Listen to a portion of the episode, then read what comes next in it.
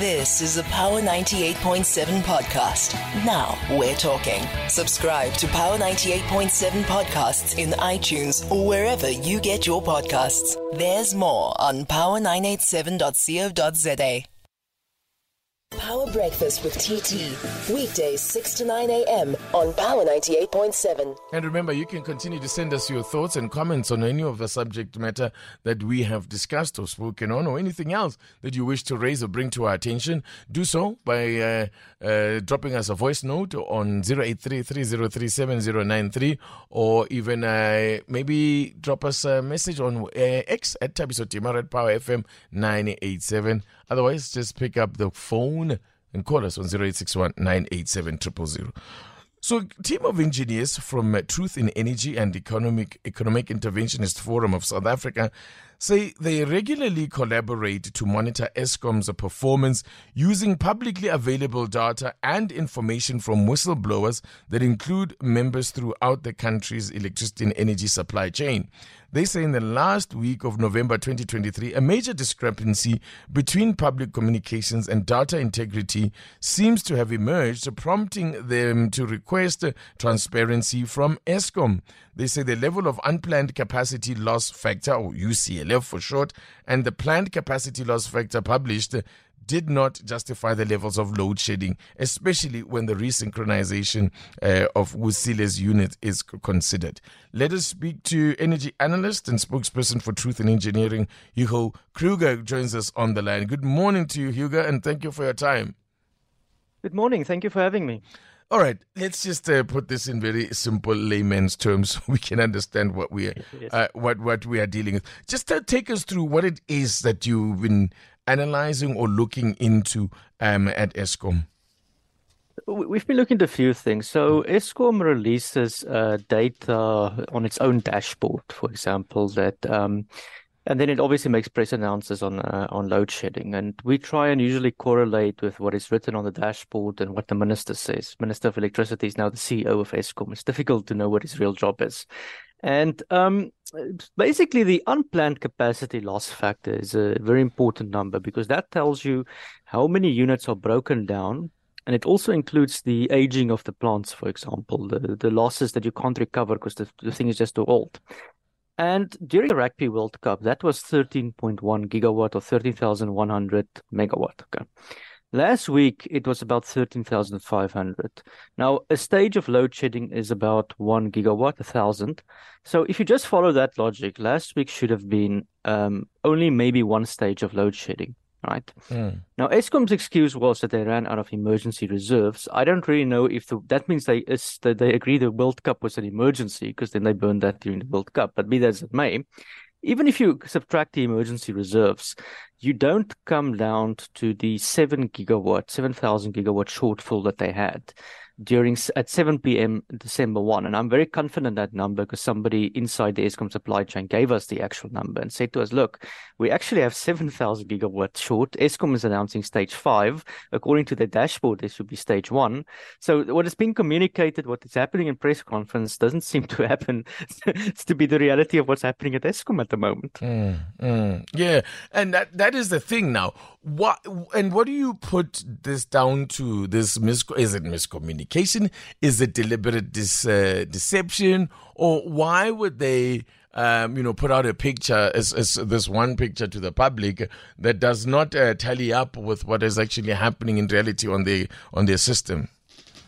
Well, I, I think that um, this is my suspicion when I, I speak to people inside the supply chain. And just to clarify, I, I speak to people at Eskom, we speak to people who work for banks, for managers, for people who work in operations and maintenance, is that there's a lot more skeletons in this closet than the public realizes. That is my suspicion. Mm. Okay.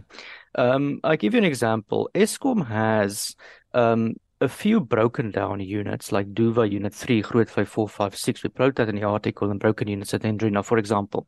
That is not even on their data. They're not even logging those units anymore. Okay. Why are they not logging them anymore? Well, the story comes down to that a few years ago when Duvha Unit 3 was decision made to cancel it, the insurance money paid out. And then Eskom just used the money elsewhere as opposed to fixing the broken plant. you think they think the plant fix the plant during load shedding. Okay, there's there's a few there's a few of these things that are happening over there. The other thing is if you look at Eskom's fleet, there's a high variation um, in the number. stage one today, stage two tomorrow, five today. Nobody can can tr- keep track anymore or put a use a proper model to predict when it's the end of load shedding. Now, if you have such a high standard deviation or high variation in your uh, fleet, um, you clearly have an operation problem. Okay, it's mm. the, the the I want to make a statement. It is not due to the aging of the plant. That's their constant excuse. That's nonsense. Some of the best performing plants are the oldest ones. So what's happening? I don't think they've got the technical competency to deal with this problem anymore. Mm. And they're not coming. They're not straight with the public. I mean, we, we were supposed to have ended load shedding now in December. We're back to where we were a few months ago. Where what's the stage four or five today? I can't remember. Mm. Yeah, it's interesting what you say there about them not having the capacity because it was uh, uh, that's what I, the point that I put across when it, this court case, this court ruling came through that does, uh, mm. you know that compels Eskom to ensure that there is no load shedding to hospitals, health facilities, and so on. And uh, I kept making the point that uh, well, it's not hap- load shedding is not happening because Eskom are just being difficult or or they're just being malicious. Yeah, you're, you're right. Um, the the, op, the the guys who work in operations and maintenance, those are the people you need to get in.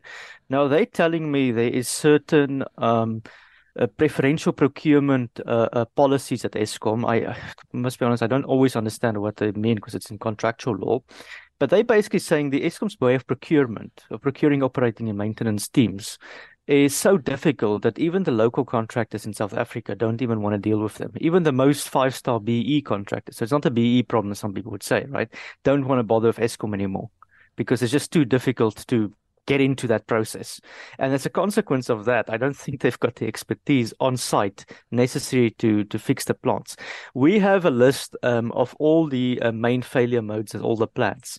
Things like boiler tube failures, for example, things like dirty water in the cle- uh, uh in the cleaning mm. water system, basic things like that. That tells me that those are all operating related issues, right? So the operator doesn't have a technical expertise, but it gets worse. Okay, you'd think this is the this is the only story.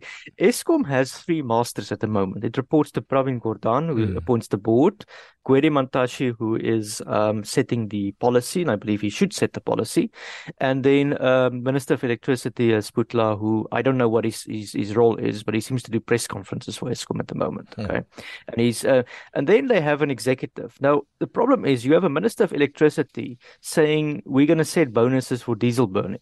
That's the function of the executive. Okay, it's not the function of a minister, as an example. So you have all these. I don't know what you call it, a bespoke system where mm-hmm. three ministers is trying to string it at the top. Then on top of that, at its executive, there's not a single engineer at the moment right? You would have to think that generation and transmission, its core business, has to sit on the executive. That's not the case. So my sense is the information from the operators at the bottom is not going to the top because there's no information filtering mm. to the top, and that's why we have this this big problem. Wow, this is very interesting. Hugo Kruger, we're going to leave it there. Um, but thank you so much for coming on. I appreciate uh, your time. Thank you very much. I appreciate it. Hugo Kruger is an energy and an energy analyst and spokesperson for Truth in Engineering, uh, asking some questions about uh, um, what Eskom is commun- communicating to us as as consumers and what the reality is. It's the Power Breakfast on Power 98.7, 18 minutes after 7.